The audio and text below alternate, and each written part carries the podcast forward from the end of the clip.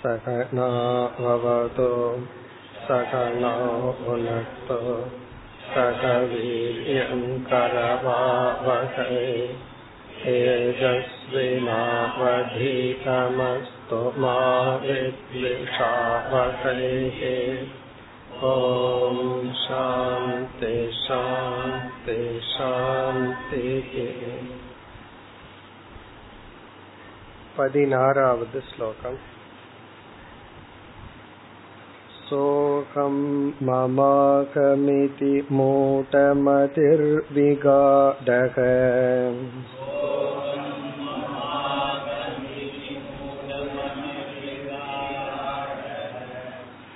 त्वन्मायया विरचितात्मनि सानुबन्धे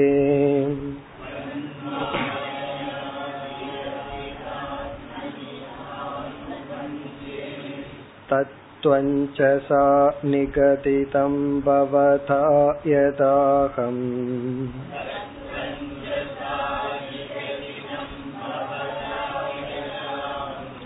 संसादयामि भगवन्ननुशातिभृत्यम्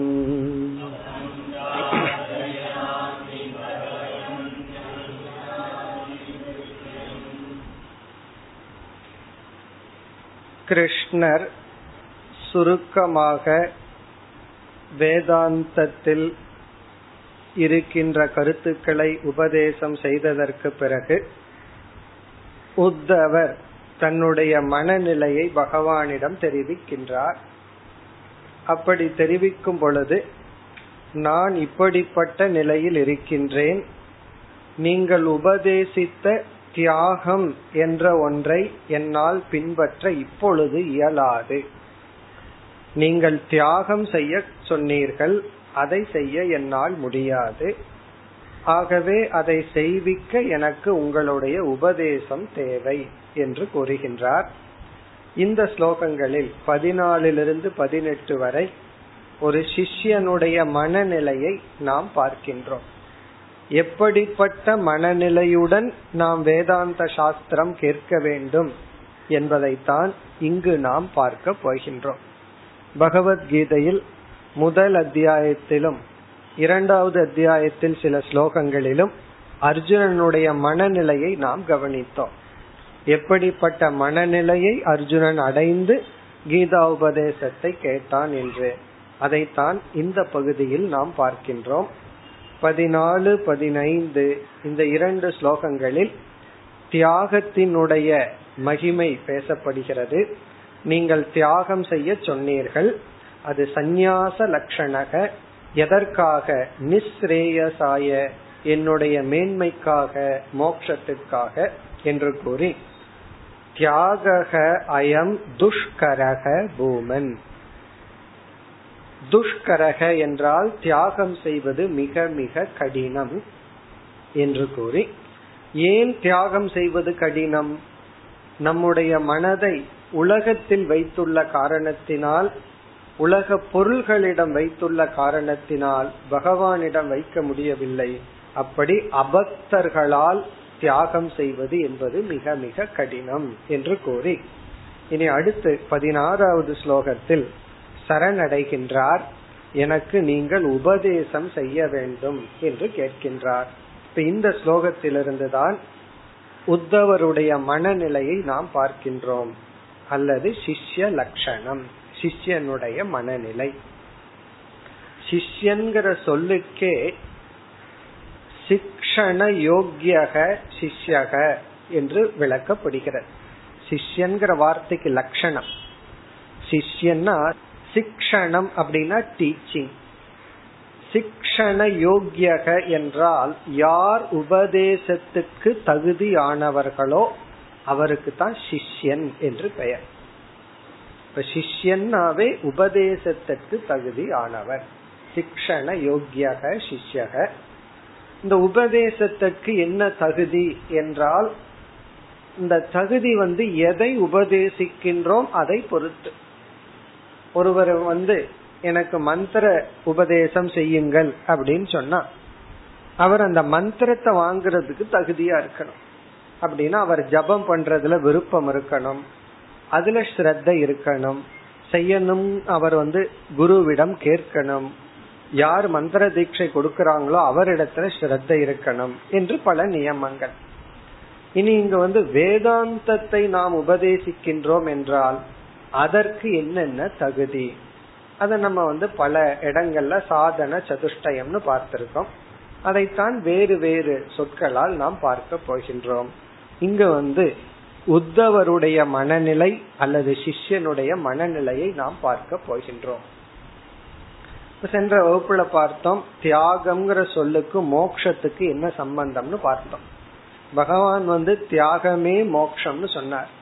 அப்ப சம்சாரம் என்றால் தியாகம் பண்ண முடியாம இருக்கிறது சம்சாரம். அத்தியாக சம்சாரகன்னு பார்த்தோம். அத்தியாகம் என்றால் பொருளை பற்றி இருத்தல். நான் ஏன் பொருளை பற்றி இருக்கின்றேன்னா என்னிடத்தில் எனக்கு ஒரு நிறைவில்லை திருப்தி இல்லை. அது ஏன் வந்தது அப்படின்னா இந்த அனாத்மாவின் மீது உள்ள பற்றினால் வந்தது. இந்த அனாத்மாவில் அபிமானம் வச்சதுனால வந்தது. நான் ஏன் போய் இந்த அனாத்மாவில் அபிமானம் வச்சேன்னா அவிவேகம் என்று கடைசியில அனாத்ம அஜானத்தினால் அனாத்ம அபிமானம் அதனால் அதிருப்தி அதனால் பற்று அதனால் அத்தியாகம் அதனால சம்சாரம். இதெல்லாம் நம்ம பார்த்து முடிச்சோம். இனிமேல் நம்ம பார்க்க போறது சிஷ்யனுடைய லட்சணம். இந்த மூன்று ஸ்லோகங்களில் பதினாறு பதினேழு பதினெட்டுல சிஷ்யனுடைய மனநிலை. இது எதற்கு நம்ம பார்க்கிறோம் அப்படின்னா இந்த மனநிலையை நாம் அடைய வேண்டும். இதுல சொல்ல போற நான் துக்கமா இருக்கிறேன்னு சொல்லி. ஒரு கால் நமக்கு துக்கம் இல்லைன்னா கஷ்டப்பட்டு அந்த துக்கத்தை அடையணும்.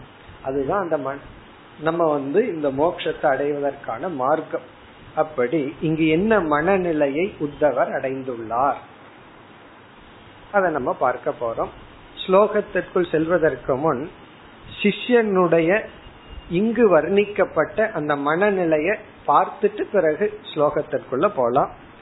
இங்கு கூறப்பட்டுள்ள கருத்தை தான் நம்ம பார்க்கிறோம். பிறகு அந்த சொற்களுக்குள் சென்று அதனுடைய பொருளை பார்ப்போம். இங்கு உத்தவருடைய முதல் மனநிலை ஸ்வபுத்தி தோஷம். ஸ்வபுத்தினா தன்னுடைய புத்தி. தோஷம் அப்படின்னா குறை. தன்னுடைய புத்தியில் இருக்கின்ற குறையை கண்டு கொண்டார் ஸ்வபுத்தி தோஷ ஞானம். இது சிஷ்யனுடைய முக்கியமான லட்சணம். ஸ்வபுத்தி தோஷ ஞானம். ஞானம்னா அறிவு. இந்த அறிவு சிஷ்யனிடம் இருக்கணும். அவன்தான் சிக்ஷண யோக்கியக என்ன அறிவு என்றால் தன்னுடைய புத்தியில் இருக்கின்ற தோஷத்தை கண்டு கொள்ளுதல். அத வந்து இவர் வெளிப்படுத்துறார். மிக அழகான சொல்லல வெளிப்படுத்துகின்றார் உத்தவர்.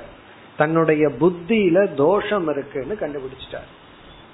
எல்லாம் எதை எந்த தோஷத்தை நோக்கி போயிட்டு இருக்காங்க ஜாதகத்துல என்ன தோஷம்?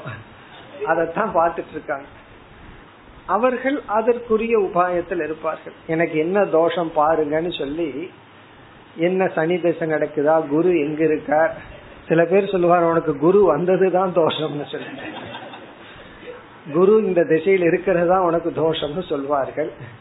இங்கு வந்து இவர் பார்க்கிற கண்டுபிடிக்க வேண்டிய சிஷ்யன் கண்டுபிடிக்க வேண்டிய தோஷம் வந்து தன்னுடைய புத்தியில இருக்கிற தோஷத்தை கண்டு கொள்ளுதல் இத நம்ம பார்க்கறதுக்கு சாதாரணமா தெரியுது. ஆனா மிக மிக கடினமான ஒரு அச்சீவ்மெண்ட் காரணம் நம்ம மற்றவர்களுடைய புத்தியில் இருக்கிற தோஷத்தை நல்லா கண்டுபிடிச்சு வச்சிருக்கோம். இப்ப நமக்கு என்னென்னலாம் பலகீனம் இருக்கு அப்படின்னு நமக்கு தெரியாது. நம்மோட யாரெல்லாம் பழகிட்டு இருக்காங்களோ அவங்க கிட்ட கேட்டா தெரியும். நம்ம வீட்டுல போய் கேட்டா அவரை பத்தி சொல்லுங்கன்னு சொன்னா நல்ல லிஸ்ட் சொல்லுவார். அது நமக்கே தெரியாத விஷயங்கள். நம்ம மற்றவர்களுடைய மனதில் இருக்கிற தோஷம் மற்றவர்களுடைய பலகீனம் அதை நல்லா புரிஞ்சு வச்சிருக்கோம். நம்முடைய பலகீனத்தை நம்ம புரிஞ்சு வச்சிருக்கிறோமா அப்படின்னா கிடையாது. காரணம் என்னன்னா நம்ம மைண்ட் எப்பவுமே சப்ஜெக்டா இருக்கு. அது ஆப்ஜெக்ட் ஆனதே கிடையாது. அது மற்றவங்களுக்கு தான் ஆப்ஜெக்டா இருக்கு. நம்ம மனச மற்றவங்க அனுபவிக்கிறாங்க. அதனால அவங்களுக்கு தெரியுது. நம்ம மைண்ட சப்ஜெக்டாவே வச்சிருக்கோம். அதனால நமக்கு தெரிவதில்லை. இப்ப மைண்ட் நம்ம ஆப்ஜெக்ட் ஆக்கணும். நம்ம புத்தியில் இருக்கிற தோஷத்தை நாம் முதலில் கண்டு கொள்ள வேண்டும். புத்தியில தோஷம் இருக்கு. அப்படி கண்டு கொள்ளணும் அப்படின்னா நம்ம வந்து அந்தர்முகமாக மாற வேண்டும். இப்பெல்லாம் பகிர்முகமா இருக்கோம். வெளியவே பார்த்துட்டு இருக்கோம். அது வெளியே பார்க்கறத நிறுத்தி நம்மையே நம்ம பார்க்க அதுக்காகத்தான் தனிமை மௌனம் அப்படிங்கிற ரெண்டு சாதனை சொல்லப்பட்டுள்ளது.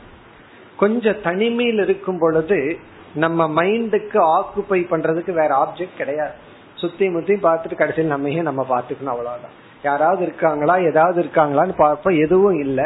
அப்ப என்ன ஆகும்? நம்ம எரியாம நம்மிடத்திலேயே ரிஃப்ளெக்ஷன் வரும். சைலன்ஸ்லயே அதுதான். பேசுறதுக்கு ஆள் இருந்துடுதுன்னு சொன்னா பேசிட்டு நம்ம மைண்ட் வெளியே போயிருது. மௌனமும் தனிமையும் நம்மை அந்தர்முகமாக்கும். அது என்ன பண்ணும் அப்படின்னா நம்ம புத்தியில் இருக்கிற தோஷத்தை காட்டி கொடுக்கும். இப்ப இங்கு உத்தவர் வந்து தன்னுடைய புத்தியில் இருக்கிற தோஷத்தை கண்டு கொண்டு அதை வெளிப்படுத்துகிறார். இப்படிப்பட்ட தோஷத்துடன் கூடிய புத்தியை உடையவனாக நான் இருக்கின்றேன். இப்ப புத்தியில தோஷம் இருக்குன்னு மட்டும் கண்டு கொள்ளவில்லை என்ன தோஷம் இருக்குங்கிறதையும் கண்டு கொண்டார் ஏதோ எனக்குள்ள குறை இருக்குன்னு தெரிஞ்சுக்கிறது பிகினிங் ஸ்டேஜ் என்ன குறை அப்படின்னு ஸ்பெசிபிக் பண்ணணும். சில சமயம் டாக்டர் கிட்ட போய் சொல்லுவோம் உடம்பு என்னமோ பண்ணுது சரியில்லை. டாக்டர் கேப்பார் என்ன என்னன்னு தெரியல சரியில்லை. இப்ப நம்மளாலேயே ஸ்பெசிஃபை பண்ண முடியாத ஒரு வீக்னஸ் இருக்குன்னு சொல்லுவாங்க அதே போல புத்தியில தோஷம் இருக்குங்கிறத மட்டும் உத்தவர் சொல்லவில்லை. என்னுடைய புத்தியில எப்படிப்பட்ட தோஷம் இருக்கின்றது அப்படிங்கறதையும் சொல்றார். அது வந்து மோகம் அல்லது மதிமயக்கம். அதத்தான் கூறுகின்றார் முதல் வரியில சோகம் மமாகமிதி மூடமதிகி. மூடமதிகின்னு ஒரு சொல்ல இருக்கு முதல் வரியில. மூடமதிகி. இவர் வந்து இது தன்னை குறித்து சொல்கின்ற சொல்லு மூடமதிகி. மதிகினா புத்தி அல்லது மனம். மூட மதிகினா மூடமான புத்தி. நம்ம வந்து பல பேரை மூடன்னு சொல்லி திட்டி இருக்கோம் திட்டுவோம். எப்பாவது நம்ம நம்ம திட்டி இருக்கிறோமா அறிவு கெட்டவன் அப்படிங்கறத பார்த்து யூஸ் பண்ணிடுவோம். அறிவில்லாதவன் மூடன் அப்படின்னு முட்டாள். தமிழ்ல சொல்லணும்னா முட்டாள் அர்த்தம்.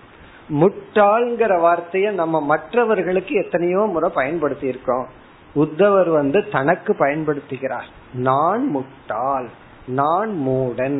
என்னுடைய மதி வந்து மோக வசப்பட்டுள்ளது நான் முட்டாளாக இருக்கின்றேன். இப்படி எந்த ஒருத்த சொல்றானோ அவன் தான் சிஷ்யன். அப்படி ஒருத்தன் வந்து குருவிடம் சொன்னா குருவுக்கு ரொம்ப சௌரியமா போகும். அவனை வடிக்கிறதுக்கு. நான் புத்திசாலின்னு சொன்னா குருவனுடைய வேலை ரொம்ப கஷ்டம். காரணம் என்ன தெரியுமா? அந்த புத்திய முதல்ல உடைச்சிட்டு அதுக்கப்புறம் தானே வேலை பண்ணணும். இவன் தன் முட்டால் எனக்கு ஒன்றும் தெரியவில்லை அப்படின்னு சொல்றதுதான் சிஷ்யனுடைய லட்சணம். மற்ற இன்டர்வியூல எல்லாம் இவனுக்கு எவ்வளவு அறிவு இருக்குன்னு பார்ப்பார்கள். வேதாந்த இன்டர்வியூல குரு பார்க்கறது என்ன தெரியுமோ? இவனுக்கு எவ்வளவு தூரம் தெரியலங்கிறது தெரியுது. அது தெரியணும்.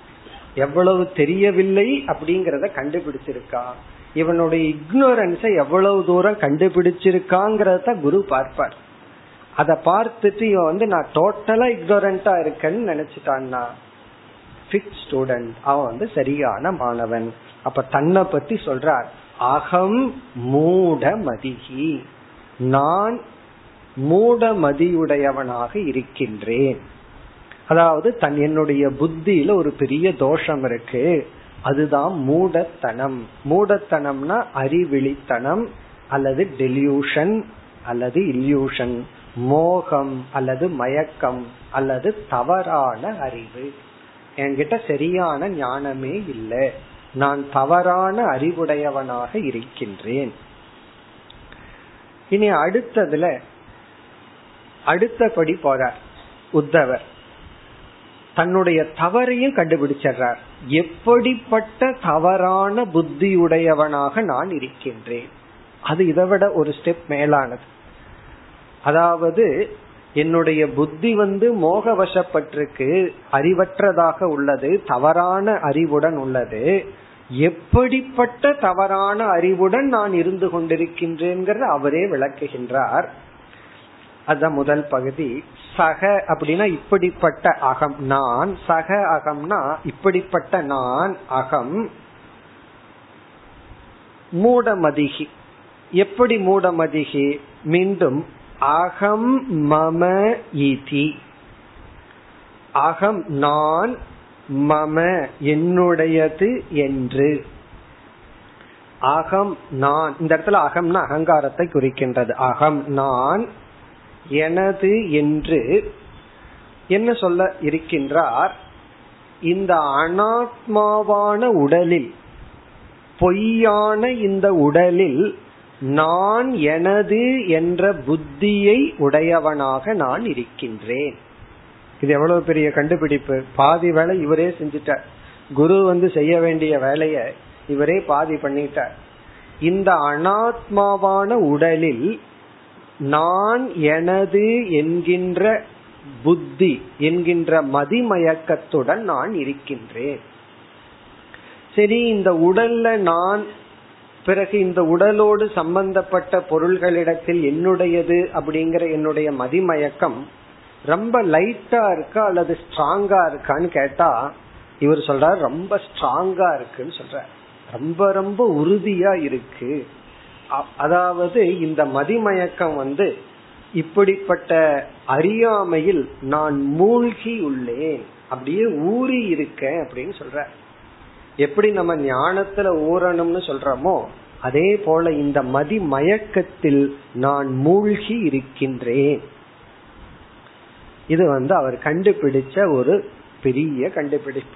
இப்ப சிஷ்யனுடைய முதல் லட்சணம் வந்து தன்னுடைய புத்தியில் இருக்கிற தோஷம் அந்த என்ன தோஷம் எந்த அளவுக்கு நான் வந்து பற்றுடன் இருக்கின்றேன்னு கண்டுபிடித்த அதுதான் முதல் பகுதியில் சொல்லப்படுகிறது. இப்ப அடுத்த பகுதியில அடுத்த லட்சணம் என்னன்னு வரும். அத பிறகு பார்ப்போம். முதலில் முதல் இரண்டு வரிய நம்ம பார்ப்போம். சென்ற வகுப்புல கடைசி ரெண்டு வரி அறிமுகப்படுத்தணும் அதை நம்ம பிறகு விளக்கமா பார்ப்போம். இப்ப முதல் பகுதியில் அகம் மம இதி மூடமதிகி. தன்னுடைய மூட மதியை விளக்குகின்ற சொல் தான் அகம் மம இதி. இதிங்கிறது கொட்டேஷன் என்று நான் எனது என்ற மூட மதியுடன் நான் இருக்கின்றேன். நான் எனது என்று நான் மயங்கி இருக்கின்றேன். மூட மதியுடன் நான் இருக்கின்றேன். பிறகு இரண்டாவது வரியில நான் எனது என்ற எண்ணத்தை எந்த இடத்தில் வைத்துள்ளேன்? இப்ப நான்கிறத ஆத்மாவிடத்துல வச்ச அது ஞானம். ஆனா அனாத்மாவான இந்த உடல்ல வச்சிருக்கேன். அதை கூறுகின்றார் துவன் மாயையா விரச்சித ஆத்மனி. இங்க ஆத்மனிங்கிற சொல் சரீரத்தை குறிக்கின்றது ஷரீரே இந்த ஸ்தூல உடலில். இப்ப ஆத்மனி என்றால் உடலில். இந்த ஸ்தூல உடலில் ஆத்மனி தேகே ஷரீரே அகம் மம இது மூடமதிகி. நான் எனது என்ற மூடமதியுடன் கூடியவனாக இருக்கின்றேன். இனி இந்த ஷரீரத்தை விளக்குகின்றார். இந்த ஷரீரம் யாரால் எப்படி செய்யப்பட்டது? துவன் மாயையா. பகவானிடத்தில் சொல்றார் உங்களுடைய மாயையினால் விரச்சிதன உருவாக்கப்பட்ட விரச்சிதன உருவாக்கப்பட்ட தோற்றி வைக்கப்பட்ட உங்களுடைய மாயையினால் உருவாக்கப்பட்ட இந்த சரீரத்தில் நான் எனது என்கின்ற மதியானது உள்ளது. பிறகு இந்த சரீரத்துல நான் எப்படி இருக்கின்றேனாம்? முதல் வரியில கடைசி சொல் விகாடக. விகாடகன மூழ்கி இருக்கின்றேன். அப்படியே மூழ்கி உள்ளேன். இந்த சரீரத்துல நான் மூழ்கி விட்டேன். அறியாமையில் மோகத்தில் நான் மூழ்கி விட்டேன். எப்படின்னா உங்களால் உருவாக்கப்பட்ட இந்த உடலில் நான் எனது என்ற புத்தியை உடையவனாக நான் அதில் மூழ்கி இருக்கின்றேன். விகாடகன மூழ்கி உள்ளேன்.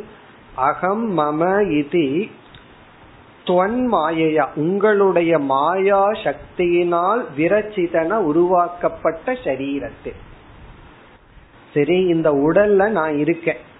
நான் மட்டும்தான் இந்த உடல்ல இருக்கிறனா? அல்லது என்னுடைய அபிமானம் இந்த உடல்ல மட்டும்தான் இருக்கான்னா? அப்படி அல்ல. என்னுடைய அபிமானம் இந்த உடலுடன் சேர்ந்து மற்ற எத்தனையோ மனிதர்கள் மீதும் பொருளுடனும் உள்ளதுன்னு சொல்ற. அதான் நான்கிற எண்ணமும் என்னுடையதுங்கிறது வெறும் இந்த உடல்ல மட்டுமல்ல. இப்ப என்னுடையதுங்கிற புத்தி வந்து என்னுடைய கை என்னுடைய தலை என்னுடைய கால் மட்டுமல்ல என்னுடைய உறவினர் என்னுடைய தாய் என்னுடைய தந்தை என்னுடைய கணவன் மனைவி குழந்தைகள் அப்படின்னு சொல்லி இந்த என்னுடையது அப்படிங்கிறது உடலோடு நிற்காமல் ரொம்ப தூரம் பரவி உள்ளது. அத சொல்றார். இரண்டாவது வரையில கடைசி சொல் சானுபந்தே. அனுபந்தக அப்படின்னா உறவினர்கள். சானுபந்தே அப்படின்னா உறவினர்களுடன் சேர்ந்து நான் மூழ்கி உள்ளேன் என்னுடையது நான் என்ற புத்தியை வைத்துள்ளேன். இந்த சரீரத்துல மட்டுமல்ல அனுபந்தகனா சரீரத்துடன் சம்பந்தப்பட்ட. இந்த உட அனுபந்தம்னா சரீரத்தோடு சம்பந்தப்பட்ட. சானுபந்த அப்படின்னா சரீரத்தோடு சம்பந்தப்பட்டுள்ள பொருள்களுடன் கூடி நான் என்னுடையது நான் என்ற புத்தியை வைத்துள்ளேன். அதாவது இந்த உடல் மீது மட்டும் எனக்கு பற்றில்லை உடலோடு சம்பந்தப்பட்ட உறவினர்கள் மீதும் பொருள்கள் மீதும் நான் பற்றுடையவனாக இருக்கின்றேன். அது எப்படின்னா விகாடக பற்றில் மூழ்கியவனாக நான் இருக்கின்றேன்.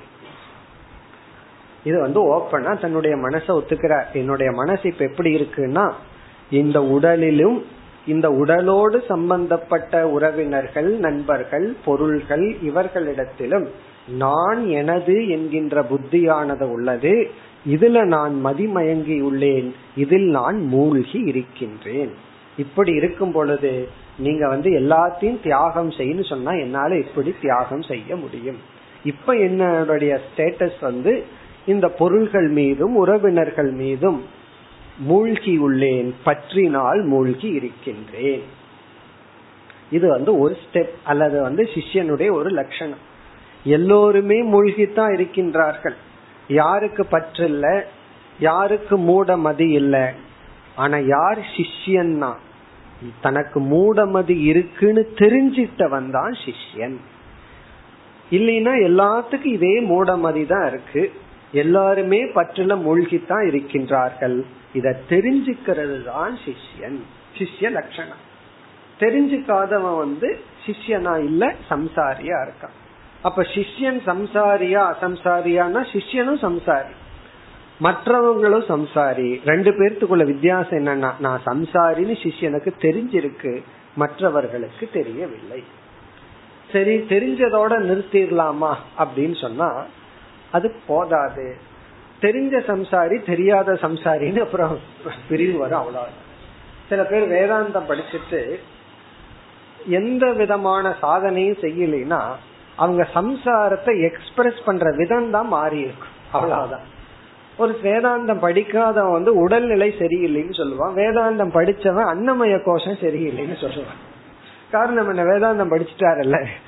அல்லது பிராணமய கோஷம் சரியில்லைன்னு சொல்லுவான். அப்படி தெரிஞ்சிட்டதுனால மட்டும் பிரயோஜனம் இல்லை அடுத்த ஸ்டெப்புக்கு போகணும்.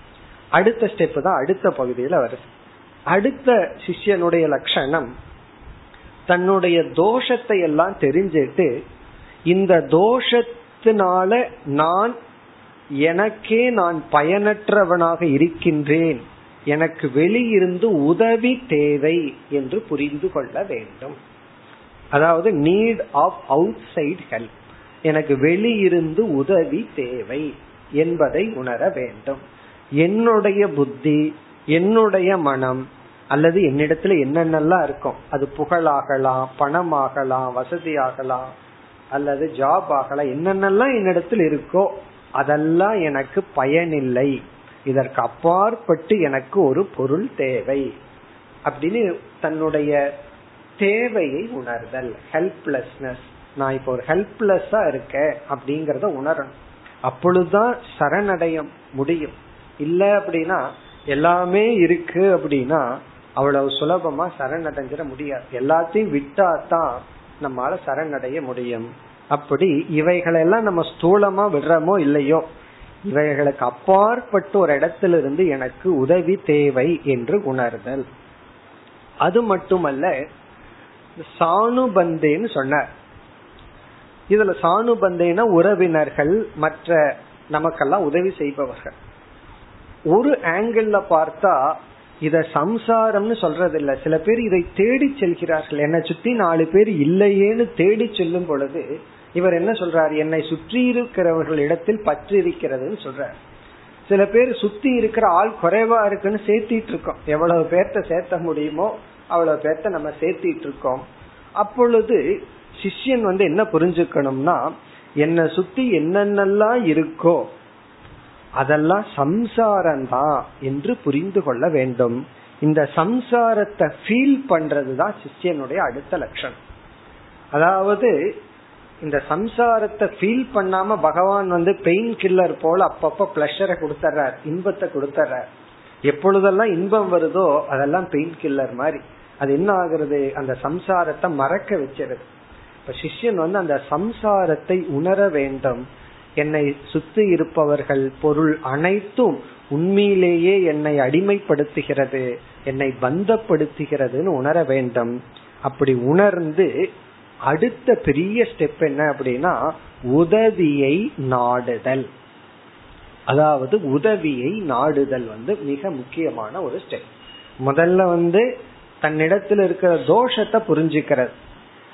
புரிஞ்சிட்டதற்கு பிறகு அந்த தோஷத்துல தான் துயரத்தை அனுபவிக்க வேண்டும். இது சம்சாரம் அப்படின்னு அதை உணர வேண்டும். அடுத்தது வந்து ஆஸ்கிங் ஹெல்ப் உதவியை நாட வேண்டும். அந்த உதவியை நாடுறதுலயும் எப்படிப்பட்ட விதமான உதவி எனக்கு வேண்டும் அதையும் இங்கு உத்தவர் ஸ்பெசிஃபை பண்றார். குருவிடம் சென்று எனக்கு வந்து மோட்சத்தை கொடுங்க அல்லது நல்லதை பண்ணுங்க அப்படின்னு சொன்னா குரு என்ன பண்ணுவார்? இவன் எதை மோக்ஷம்னு நினைக்கிறான்? எதை நல்லதுன்னு நினைக்கிறான்னு குருவுக்கு தெரியாது அல்லவா? இவன் நினைக்கல எனக்கு ப்ரமோஷன் வர்றதுதான் நல்லது. அல்லது இன்னும் கொஞ்சம் பணம் கிடைக்கிறது தான் நல்லதுன்னு நினைக்கலாமே.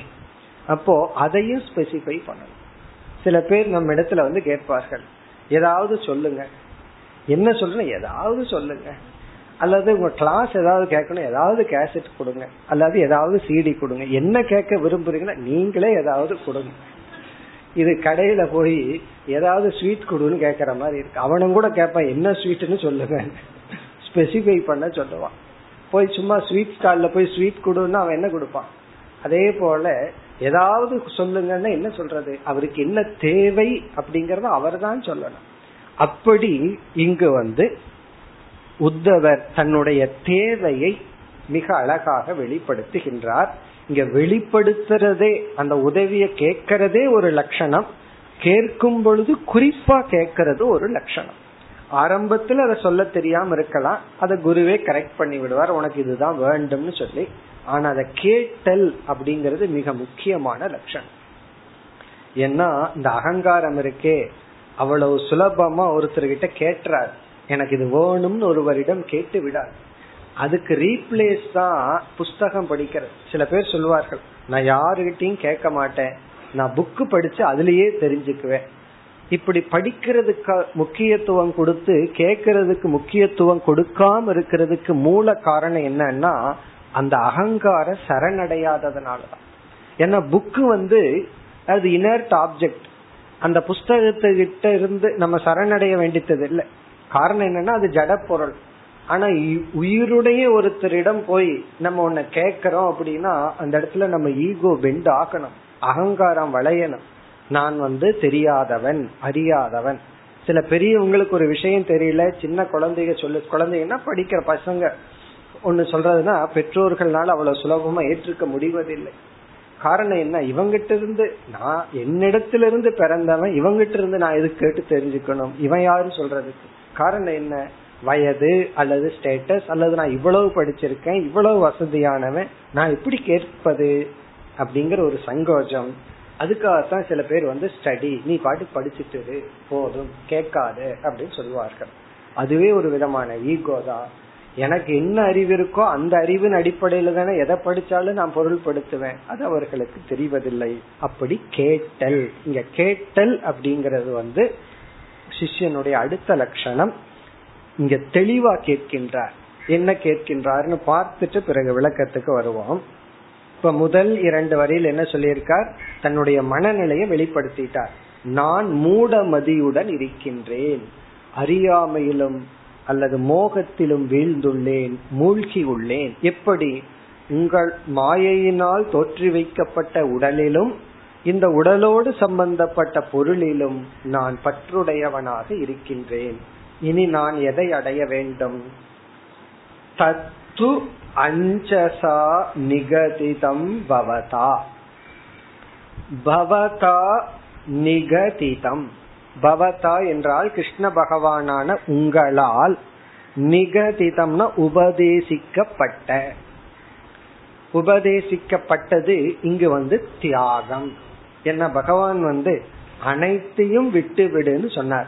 அப்படி உங்களால் உபதேசிக்கப்பட்ட தியாகம் என்ற ஒரு லட்சியத்தை அஞ்சசா உடனடியாக அதாவது டிலே பண்ணாம தாமதமின்றி அஞ்சசா தது அப்படின்னா தஸ்மாத் ஆகவே நான் வந்து இப்பொழுது பற்றில் மூழ்கி இருக்கின்ற காரணத்தினால் ததுன தஸ்மாத் பற்றில் மூழ்கி இருக்கின்ற காரணத்தினால் உங்களால் உபதேசிக்கப்பட்ட அந்த தியாகம் அல்லது மோக்ஷம் என்ற லட்சியத்தை யதா எவ்விதம்? அகம் நான் எவ்விதம் நான்? சம்சாதயாமி. சம்சாதயாமினா அடைவேனோ? நான் அச்சீவ் செய்வேனோ? சாதயாமினா அடைகிறது. சம்சாதயாமினா நன்கு அடைவேனோ? உங்களால் உபதேசிக்கப்பட்ட தியாகம் அல்லது மோக்ஷம் என்ற ஒன்றை உடனடியாக எவ்விதம் நான் அடைவேனோ ஹே பகவான் ஹே பகவன் இறைவா இறைவான்னு சொல்லி அழைக்கின்றார். இறைவா அதை அடைவதற்கு அதை நம்ம சேர்த்திக்கணும். அப்படி அடைவதற்கு பிரித்தியம் உங்களுடைய சேவகன் உங்களுடைய சிஷ்யனான எனக்கு அனுஷாதி. அனுஷாதினா உபதேசம் செய்யுங்கள். அனுஷாதினா டீச் மீ எனக்கு உபதேசம் செய்யுங்கள். உங்களால் உபதேசிக்கப்பட்ட அந்த தியாகத்தை அல்லது மோட்சத்தை அல்லது மனநிறைவை யதா சம்சாதையாமை. எவ்விதம் என்னால் அடைய முடியுமோ அவ்விதம் அடைவதற்கு அல்லது அடைவதற்கு அனுஷாதி எனக்கு நீங்கள் உபதேசம் செய்யுங்கள். இப்ப யூ டீச் மீ பிரித்தியம்னா சிஷ்யன் அல்லது சேவகன் அல்லது தீனனான எனக்கு. சம்சாரியாக இருக்கின்ற எனக்கு நீங்கள் உபதேசம் செய்ய வேண்டும். அனுஷாதி அனுஷாதினா உபதேசம் செய்யுங்கள் என்னை காப்பாற்றுங்கள். இதுல என்ன செய்கின்றார்? தன்னுடைய அந்த மனநிலை நான் வந்து கதியற்றவனாக இருக்கின்றேன். கதியற்றவனாக இருக்கின்ற எனக்கு உபதேசம் செய்யுங்கள். எதற்கு உபதேசம்? நீங்கள் கூறிய அந்த தியாகத்தை செய்வதற்காக. அதனாலதான் முன் இரண்டு ஸ்லோகத்துல அந்த தியாகத்தை பத்தியே பேசுறார். அதாவது பகவான் வந்து வேதாந்தத்தினுடைய சாராம்சத்தை சொன்னார். அந்த சாராம்சத்துல சாரமான தியாகம்ங்கிற வார்த்தைய உத்தவர் மனதுல பிடித்து கொண்டார். உடனே அவர் அதை திருப்பி சொல்லும் பொழுது நீங்கள் தியாகத்தை பற்றி கூறினீர்கள். அந்த தியாகம் அவ்வளவு சுலபமாக அடையப்படுவதாக நான் நினைக்கவில்லை. அதை என்னால் இப்பொழுது அடைகின்ற நிலையில் இல்லை. அதை அடைவதற்கு நீங்கள் எனக்கு உபதேசம் செய்யுங்கள். இப்ப இந்த ஸ்லோகத்துல சிஷ்யனுடைய மனநிலையான தன்னுடைய புத்தியில் இருக்கிற தோஷத்தை பற்றிய அறிவு பிறகு வந்து தான் கதியற்றவன் என்று உணர்தல் சம்சாரத்தை உணர்தல் குருவிடம் கேட்டல். கேட்கும் பொழுது ஸ்பெசிஃபை பண்ணி இதுதான் எனக்கு வேண்டும் என்று கேட்டல். இதெல்லாம் நமக்கு கிடைக்கின்றது. இனி அடுத்த ஸ்லோகத்தில் மேலும் உத்தவர் தன்னுடைய மனநிலையை வர்ணிக்கின்றார். சிஷ்யனுடைய லட்சணமும் வருகின்றது. பதினேழாவது ஸ்லோகம். சத்யஸ் ते सदृश आत्मन आत्मनोऽन्यम्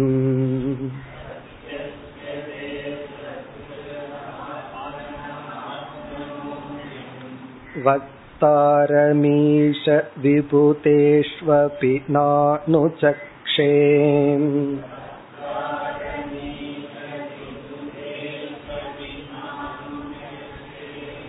सर्वे विमोहितधियस्तव मायये मे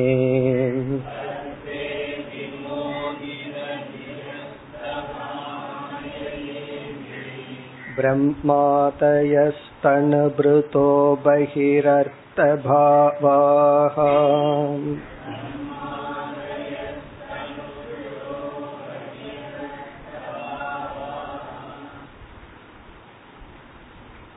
இந்த ஸ்லோகத்தில் உத்தவர் கிருஷ்ண பகவானிடம் இருக்கின்ற ஸ்ரத்தையை வெளிப்படுத்துகின்றார்.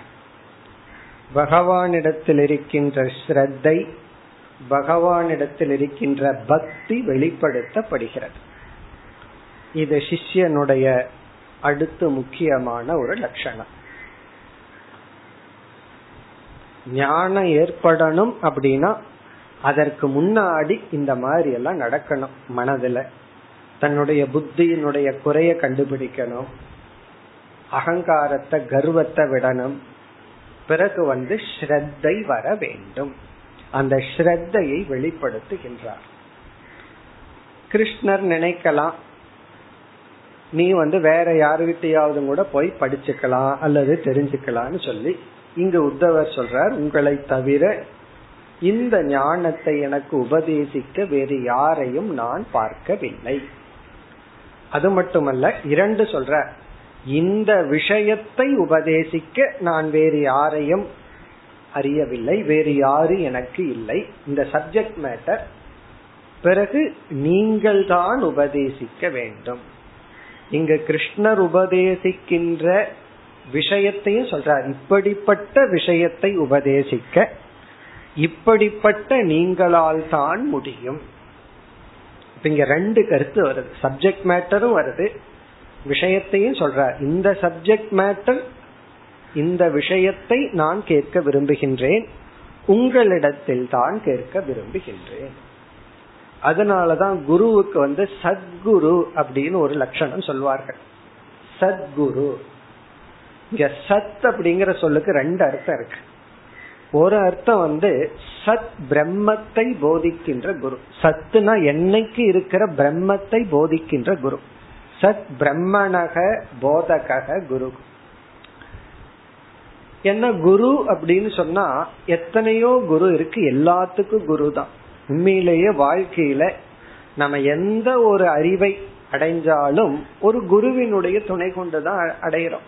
எந்த அறிவாக இருந்தாலும். அது நல்ல விஷயமோ கெட்ட விஷயமோ. அது ஒரு ஒரு குரு காட்ஸ் ஆடி பழகிறது எப்படின்னா அதுக்கு ஒரு குரு வேணும் அல்ல அல்லது சிகரெட் குடிச்சு எப்படி பழகணும்னா அதுக்கு ஒரு குரு வேணும் அல்ல எந்த பக்கத்தை முன்னாடி வைக்கணும் எதை பின்னாடி வைக்கணும். எல்லாத்துக்கும் குரு வேணும் அல்ல அது நல்லதோ கெட்டதோ. ஏதாவது ஒரு அறிவு நமக்கு வருதுன்னா அது யாராவது நமக்கு கொடுத்ததுதான். அல்லது நம்ம பார்த்து அதை நம்ம பழகிட்டோம். அப்படி எல்லாத்துக்கும் குரு வேண்டும். இங்கு வந்து எந்த விஷயத்துல குரு அப்படிங்கறது ஒரு கருத்து. சத் பிரம்மத்தை போதிக்கின்ற குரு. இப்ப இந்த விஷயத்துக்கு குரு. அதையும் சொல்றார் இந்த விஷயத்துக்கு இந்த விஷயத்தை நான் உங்களிடம் கேட்டு தெரிந்து கொள்ள விரும்புகின்றேன். சரி இந்த விஷயத்த வேற யார்கிட்டயாவது நீ கேட்கலாமேனா அதையும் உங்களிடத்தில் தான் கேட்டு தெரிந்து கொள்ள விரும்புகின்றேன். அந்த இடத்துல சத் அப்படின்னா நல்ல அப்படின்னு அர்த்தம். முதல் வந்து சத் அப்படிங்கிறது பிரம்மத்தை போதிக்கின்ற குரு. இரண்டாவது சத் அப்படிங்கிறது சரியான குரு.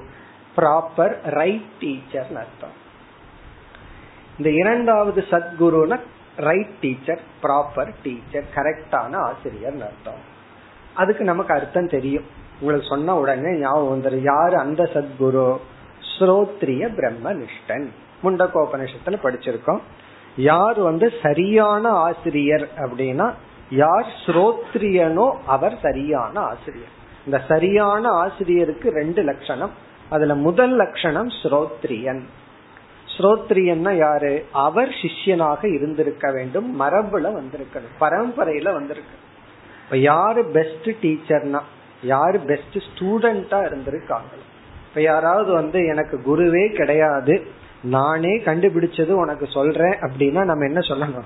நீங்க கண்டுபிடிச்சதை நீங்களே வச்சுக்கங்கன்னு சொல்லிடுறோம் காரணம் என்ன? அது எதுக்கு மத்தவங்களுக்கு கொடுக்கறீங்க? அது நீங்க தானே கண்டுபிடிச்சீங்கன்னு சொல்லிடுறோம் அப்போ வந்து சரியான குரு அவருக்கு முதல் லட்சணம் வந்து அவர் சிஷ்யனாக இருந்திருக்க வேண்டும்.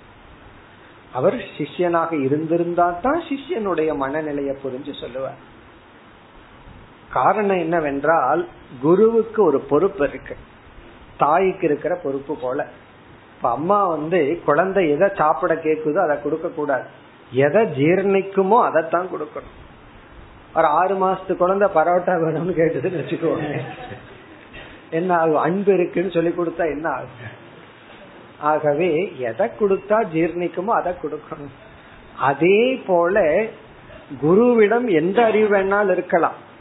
எந்த அறிவை சிஷ்யனுக்கு கொடுக்கணுமோ அதைத்தான் கொடுக்கணும். எடுத்த உடனே ஃபர்ஸ்ட் கிளாஸ்லயே உனக்கு குருவும் வேண்டாம் சிஷ்யனும் வேண்டாம்னு சொன்னா என்ன ஆகும்? அப்போ அது ஒரு ஸ்டேஜ் நீ உனக்கு குருவும் அவசியம் இல்லைங்கிறது ஒரு ஸ்டேஜ் உனக்கு எந்த சாதனையும் அவசியம் இல்லைங்கிறது ஒரு ஸ்டேஜ் ஜபம் எல்லாம் பண்ண வேண்டாங்கிறது ஒரு ஸ்டேஜ் தான். ஆனா அது எந்த ஸ்டேஜ்ல சொல்லணும்? பூஜை பண்ண வேண்டாம் ஜபம் பண்ண வேண்டாம் கோயிலுக்கு போக வேண்டாம்னு சில பேர் குரு கிட்ட போனா ஃபர்ஸ்ட் இதுதான் டீச்சிங் அப்ப என்ன இருக்கிறதும் போய் இந்த குரு கிட்டையும் போக முடியாது. அவர் சொல்லிட்டு போயிருவாரு அப்ப என்ன ஆகும்னா எங்கேயும் போக முடியாம போயிடும். இப்போ எந்த அறிவை எந்த ஸ்டேஜில் கொடுக்கணும்? எப்போ எந்த சாதனைய கொடுக்கணுங்கிறது உணவை கொடுக்கற மாதிரி. சிஷ்யனுடைய மனநிலைய அறிந்து அப்புறம் சில சமயம் சிஷ்யர்களுக்கு தேவையில்லாத தவறான கில்ட்டி ஃபீலிங் இருக்கும். பக்குவம் அடைஞ்சிருப்பார்கள் இருந்தாலும் பழச விழ முடியாம இருக்கும். பூஜை பண்ணிட்டே இருந்திருப்பார்கள். இப்ப அந்த காலத்துல சிரவணம் பண்ணலான்னு ஆசை இருக்கும். இப்ப பூஜையை விட்டா ஏதாவது தோஷம் வந்துருமான்னு தோணும். அப்ப குரு தான் போய் என்ன செய்யணும்? அதை விடலாம். அதனுடைய பலன் தான் வேதாந்தத்துல விருப்பம். இப்படி எல்லாம் சொல்லணும். அப்ப சத்குருனா சரியான குருனா சிஷ்யனுடைய மனநிலையை அறிந்து வழிகாட்டும் குரு. அது ஸ்ரோத்ரியனால முடியும். ஏன்னா பரம்பரையா படிச்சிருந்தா சரியா அந்தந்த ஸ்டெப்ப கரெக்டா எடுத்து கொடுப்பார்கள். பிரம்ம நிஷ்டனா இருந்தா சிஷ்யனுக்கு இனி ஒரு அட்வான்டேஜ் அந்த ஞானத்தினுடைய பலனை அவரிடத்திலேயே பார்க்கலாம். இல்லைன்னா அதுக்கு வேற ஆள் தேடணும். இவர்கிட்ட கேட்டுட்டேன். இனி போய் இந்த பலன் எங்க இருக்குன்னு எங்காவது தேடுவோம் போய் பார்ப்போம்னு போய் பார்க்கணும். பிரம்ம நிஷ்டன்னா அந்த ஞானத்தின் படி வாழ்பவர். தர்மப்படி அந்த வேல்யூ படி இருப்பவர் அர்த்தம் எதை உபதேசிக்கிறாரோ அதன்படி இருப்பவர். அத்வேஷ்டா சர்வபூதானான்னு உபதேசிச்சுட்டு. அடுத்த நிமிஷம் எல்லாத்தையும் திட்டிட்டு இருக்காருன்னு வச்சுக்கோ. இவன் சரியில்லை அவன் சரியில்லைன்னு. அப்ப இவர் இந்த குருவுக்கு அந்த காமன் சென்ஸும் கூட இல்லாம போயிடும் இப்ப தானே இத சொன்னோம். அல்லது கோவப்படக்கூடாதுன்னு டீச் பண்ணிட்டு அடுத்த நிமிஷமே கோவப்பட்டா சிஷ்யன் யோசிக்க மாட்டானான்னு குரு யோசிக்கிறது இல்லை அவன் போனதுக்கு அப்புறம் திட்டுனாவது பரவாயில்ல. அப்பவாது திட்டிட்டு உடனே கோபப்படக்கூடாதுன்னு சொன்னா சம்டைம் அதை சில பேர் இழந்து விடுகிறார்கள். பிரம்மனிஷ்டன்னா அந்த உபதேசப்படி இருப்பவர். அது சத்குரு. இங்க கருத்து என்னன்னா இங்கு உத்தவர் கிருஷ்ண பகவானை அவ்விதம் வர்ணிக்கின்றார். நீங்கள் சத்குரு. உங்களை தவிர எனக்கு வேறு எங்கும் நான் சென்று இப்படிப்பட்ட அறிவை அடைய முடியாது. இவர் வந்து ஒரு ஸ்டெப் எக்ஸ்டென்ஷன் மேல போய் இங்க வந்து சொல்றார் நான் தேவலோகத்துல போய் தேவர்களிடத்துல சென்றாலும் எனக்கு உங்களை போல ஆசிரியர் கிடைக்காது என்று இவர் வந்து சரணடைகின்றார். இவருடைய ஸ்ரத்தை இவருடைய பக்தியை வெளிப்படுத்துகின்றார். பகவானிடத்தில் உள்ள பக்தி ஸ்ரத்தை ஸ்ரத்தையினுடைய லட்சணம் எல்லாம் நமக்கு ஞாபகம் இருக்க வேண்டும். என்ன ஸ்ரத்தையினுடைய லட்சணம்? குரு வேதாந்த வாக்கியேஷு விஸ்வாசக. குருவினுடைய வாக்கியத்திலும் வேதாந்தத்தினுடைய வாக்கியத்திலும் இருக்கின்ற நம்பிக்கை. இங்க ரெண்டு தனித்தனியா சொல்லப்பட்டுள்ளது. உண்மையிலேயே ஒன்றுதான். அப்ப குரு வாக்கியம் வேற வேதாந்த வாக்கியம் வேறையான்னு கேட்க தோணும். வேதாந்த வாக்கியம் தான் குரு வாக்கியம். இருந்தாலும் சில பேர்த்துக்கு ஒண்ணுல ஸ்ரத்த வந்து இனி ஒண்ணுல ஸ்ரத்த வராம இருக்கிறதுக்கு வாய்ப்பு இருக்கு. சில பேர் வந்து வேதாந்தம் தான் உண்மை. குருன்னா அவர் ஏதோ தெரிஞ்சதை சொல்றாரு. அவருக்கு தெரிஞ்சதை அவர் சொல்லட்டும் அப்படின்னு ஒரு நம்பிக்கை இருக்கலாம். அல்லது சில பேர்த்துக்கு வேதாந்தத்து மேல நம்பிக்கை இருக்காது. குரு என்ன சொல்றாரோ அதுதான். உபனிஷத்து மேலேயும் கூட எனக்கு ஸ்ரத்த கிடையாது. குரு சொல்றதுதான். இது ரைட் இவர் சரியான குரு கிட்ட போயிருந்தா பிரச்சனை இல்லை. அப்படி இல்லைன்னா என்ன ஆயிரும் தவறாகிவிடும். அதனால அந்த சாஸ்திரத்து மேலையும் நம்பிக்கை வேணும். அதே நம்பிக்கை ஆசிரியர் இடத்துல இருக்கணும். அதை இங்கு வெளிப்படுத்துகின்றார். முதல் மூன்று சொற்கள் வந்து குரு எந்த தத்துவத்தை உபதேசிக்கின்றாரோ அந்த கருத்து வருது. அதை நம்ம பிறகு பார்ப்போம். அதற்கு அடுத்த சொல்ல பார்த்துட்டு பிறகு இந்த தத்துவத்துக்கு வருவோம். சத்தியசிய தே சதிருஷ ஆத்மனக. இங்க சத்தியசிய சதிருஷக ஆத்மனகங்கிற வார்த்தையை விட்டுட்டு அடுத்த பகுதியிலிருந்து வருவோம். அடுத்தது ஒரு ஆத்மனகன்னு சொல்ல இருக்கு. அதை எடுத்துக்கொள்வோம் இங்க ரெண்டு ஆத்மனக இருக்கு. சத்தியசிய தே சதிருஷ ஆத்மன ஆத்மனக. இந்த இரண்டாவது ஆத்மனக எடுத்துக்குவோம். இந்த இரண்டாவது ஆத்மனகனா எங்களுக்கு அஸ்மாகம் சிஷ்யர்களாகிய எங்களுக்குன்னு அர்த்தம். அதாவது சிஷ்யனான எனக்குன்னு அர்த்தம். இது தன்னை சொல்லிக்கிறார். முதல் ஆத்மனக வேற அர்த்தம். இப்ப ஆத்மனகன எனக்கு உத்தவனான எனக்கு அந்யம் வத்தாரம் கடைசி சொல் அந்யம் இரண்டாவது வரியில முதல் சொல் வக்தாரம். வேறு ஆசிரியர். வக்தாரம்னா உபதேசிப்பவர். அந்யம் அப்படின்னா வேறு. தே அப்படின்னா தொத்தக உங்களுக்கு வேறான. உங்களுக்கு வேறாக உள்ள ஒரு ஆசிரியரை நான் பார்க்கவில்லை அப்படின்னு சொல்லி சொல்ற எனக்கு இப்பொழுது இல்லை அப்படின்னு அர்த்தம். நான் பார்க்கல எனக்கு இல்லை. நீங்க தான் எனக்கு கிடைத்துள்ளீர்கள். இப்ப அந்யம் வக்தாரம்னா வேறு உபதேசிப்பவர் வக்தாரம் இந்த முதல் வரியில எதை உபதேசிப்பவர்ங்கிற கருத்து வருது. அது பிறகு பார்ப்போம். ஈஷ ஈஷன்னு சொல்லி பகவானை அழைக்கின்றார். கிருஷ்ண பகவானை உத்தவர் அழைக்கின்றார். ஈசன இறைவா. கடவுள்னே அழைக்கின்றார் இறைவா. அந்யம் வக்தாரம். எங்களுக்கு தே அந்யம். தே அந்யம்னா உங்களுக்கு வேறான ஒரு ஆசிரியரை எனக்கு பார்க்கவில்லை எனக்கு இல்லைன்னு சொல்றார். எங்கு? அடுத்த சொல் விபுதேஷு அபி ந அணுச்சக்ஷே ந அணுச்சக்ஷேனா நான் பார்க்கவில்லை. அணுச்சக்ஷணம் அப்படின்னா பார்த்தல் நான் பார்க்கவில்லை. உங்களுக்கு வேறான உங்களிடமிருந்து வேறாக உள்ள வேறு ஒரு குருவை நான் பார்க்கவில்லை அல்லது எனக்கு தெரியவில்லை. இருக்கின்றார்கள் ஆனா எனக்கு இல்லை என்னிடத்தில் இல்லை எனக்கு அவைலபிளா இல்லை.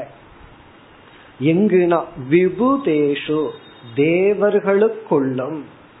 விபுதக அப்படின்னா இங்கு தேவர்கள். தேவர்களுக்குள்ளும் நான் பார்க்கவில்லை. ஒரு தேவனே வந்து உபதேசம் பண்றதுனாலும் எனக்கு வந்து உங்களை தவிர அவர்களையும் என்னால் குருவாக பார்க்க முடியாது.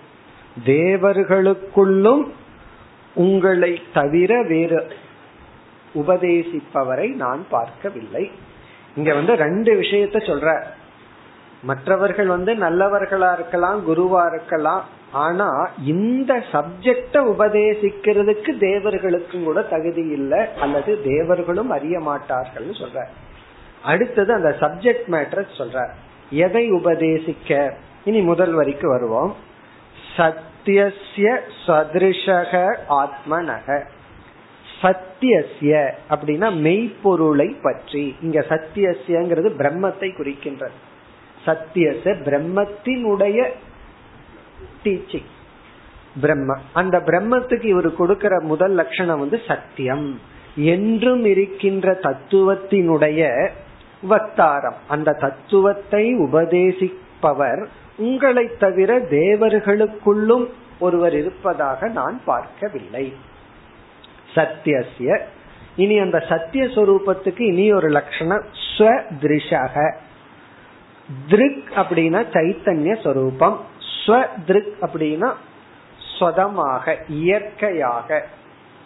அதாவது ஸ்வயம் ஜோதின்னு சொல்றது போல தானாகவே சைத்தன்யமாக இருக்கின்ற ஆத்ம தத்துவத்தை உபதேசிக்கின்ற அர்த்தம்.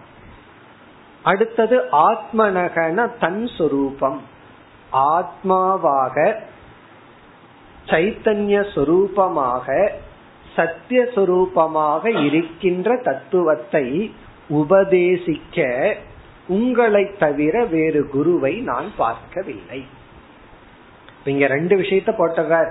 எனக்கு நீங்க தான் வேண்டும். அது மட்டுமல்ல இந்த அறிவு உங்களிடத்துல இருக்கு வேற யாரிடத்திலும் இல்லை. இங்க வேற யாரிடத்திலும் இடத்துல தேவர்கள் வரைக்கும் போயிட்டார். விபூதேஷு அபி தேவர்களிடத்திலும் நான் பார்க்கவில்லை. ஏன்னா தேவர்கள் புண்ணிய பலத்துல அந்த லோகத்தடைஞ்சு நல்லா இருக்கலாம். மனிதனை காட்டிலும் அதிக சக்தியுடன் இருக்கலாம் அதிக ஐஸ்வர்யத்துடன் இருக்கலாம். ஆனா அவர்களுக்கே இந்த தத்துவம் தெரிஞ்சிருக்கான்னா எனக்கு தெரியவில்லைன்னு சொல்ற தேவர்களுக்கு தெரியவில்லைன்னு சொல்லல. எனக்கு தெரியல அவங்களுக்கு தெரிஞ்சிருக்கா இல்லையானா ஆனா ஒண்ணு தெரியுது உங்களுக்கு தெரிஞ்சிருக்குன்னு. அப்படி சொல்றேன். அணுச்சக்ஷேனா நான் பார்க்கவில்லை. ஏன்னா தேவர்களுக்கு தெரிஞ்சிருக்கலாம் மற்றவர்களுக்கு தெரிஞ்சிருக்கலாம். அது எனக்கு தெரியல. ஆனா உங்களுக்கு தெரியுங்கிறது எனக்கு தெரியும். இப்ப ஸ்வதிருஷகன ஸ்வ அப்படின்னா தன் அதனிடத்திலிருந்தே. வெளியிருந்து கடன் வாங்காத திருக் அப்படின்னா சைத்தன்ய சொரூபம். அதாவது ஸ்வயம் ஜோதின்னு சொல்றதுதான். தானாகவே ஒளிர்ந்து கொண்டிருக்கின்ற ஆத்மாவாகவும் இருக்கின்ற எல்லா ஜீவராசிகளுடைய ஆத்மாவாகவும் இருக்கின்ற மெய்ப்பொருளாக இருக்கின்ற தத்துவத்தை இப்படிப்பட்ட பொருளை அதுவும் நீங்களாக இருக்கின்றீர்கள். அந்த தத்துவமே நீங்களாக இருக்கின்றீர்கள். அப்படிப்பட்ட தத்துவத்தை வக்தாரம் உபதேசிக்க ஹே ஈஷ இறைவா விபுதேஷு அபி ந அனுச்சக்ஷே. நான் பார்க்கவில்லை. பிறகு அடுத்த பகுதியில சொல்றார் தேவர்களும் கூட மனிதர்களைப் போல ஒரு ஜீவர்கள் தான் அவர்களும் எப்படி மனிதன் தன்னுடைய சரீரத்துல அபிமானம் வச்சு மோக வசப்பட்டு இருக்கானோ அதே போல தேவர்களும் அவரவர்களுடைய சரீரத்தில் அபிமானம் வைத்து மோக வசப்பட்டுள்ளார்கள். ஆகவே தேவர்கள் அப்படிங்கறதுனால அவர்களை நான் குருவாக எடுத்துக்கொள்ள முடியாது. இந்த அறிவை யார் உடையவர்களோ அவர்கள் தான் எனக்கு குரு. அது நீங்கள் தான் என்று சொல்கின்றார். சர்வே விமோகித தியக. சர்வே எல்லா ஜீவராசிகளும் விமோகித தியக. மோக வசப்பட்டுள்ள அறிவை மோக வசப்பட்டுள்ள புத்தியுடன் இருக்கின்றார்கள். தியகன புத்தி விமோகித தியகனா மோக வசப்பட்டுள்ள புத்தியுடன் கூடி இருக்கின்றார்கள் யார்? சர்வே எல்லோரும். எல்லோருடைய புத்தியும் மோக வசப்பட்டுள்ளது சரி அந்த மோகம் எதனால் மோக வசப்பட்டுள்ளார்கள் மாயையா மாயையினால். மாயா சக்தியினால் எல்லா ஜீவராசிகளும் மோக வசப்பட்டுள்ளார்கள் இது என்ன சொல்றார்? இதிலிருந்து இப்படிப்பட்ட மெய்ப்பொருளை பற்றிய அறிவு அவ்வளவு சுலபமாக எந்த ஜீவராசிகளிடமும் இல்லை. எல்லா விதமான குருவும் ஈஸியா கிடைச்சிரு எந்த அறிவுக்கும். ஆனா மெய்ப்பொருளை பற்றிய அறிவை அடையணும்னா அவ்வளவு சுலபமாக கிடைக்காது. ஏன்னா எல்லா ஜீவராசிகளும் மாயையினால் மோகவசப்பட்டுள்ளார்கள். சரி இந்த மாயை யாருடையது? தவ உங்களுடைய உங்களுடைய மாயையினால் இமே சர்வே அனைத்து இந்த ஜீவராசிகளும் மோகவசப்பட்டுள்ளார்கள். அதனால மாயை உங்களுடையதுனால அந்த மாயினால் நீங்கள் மோக வசப்படவில்லை அப்படின்னு சொல்றார் இன்டைரக்டா ஏன்னா மாயையே உங்களுடையது. உங்களுடைய மாயையினால எல்லாம் மோக வசப்பட்டுள்ளார்கள் ஆனால் நீங்கள் மோக வசப்படவில்லை காரணம் என்ன? மாயையே உங்களுடையது தானே சரி யாரெல்லாம் மோகவசப்பட்டுள்ளார்? உத்தவருக்கு எவ்வளவு தைரியம்? கடைசி வரையில சொல்றார் பிரம்மாக தயக. பிரம்மா முதலியவர்கள். போயிட்டாரு பிரம்மத்துக்கே போயிட்டார். இங்க சதுர்முக பிரம்மனிடத்துக்கே போறார். பிரம்மாதயக பிரம்மன் முதலிய தேவர்கள் எல்லாமே. பிரம்மதேவன் முதலிய எல்லா தேவர்களுமே மோகவசப்பட்டுள்ளார்கள். தனு பிரதக சரீரத்தை எடுத்துள்ளவர்கள். கடைசி சொல்லல எல்லா ஜீவராசிகளும் எப்படி இருக்கின்றார்கள் என்று வர்ணிக்கின்றார் அடுத்த வகுப்பில் தொடர்வோம் ஓம் போர் நமத போர் நமிதம் போர் போர் நமுதச்சதேம் पूर्णस्य पूर्णमादाय पूर्णमेवावशिष्यते ॐ शान्ति शान्ति शान्तिः 嘿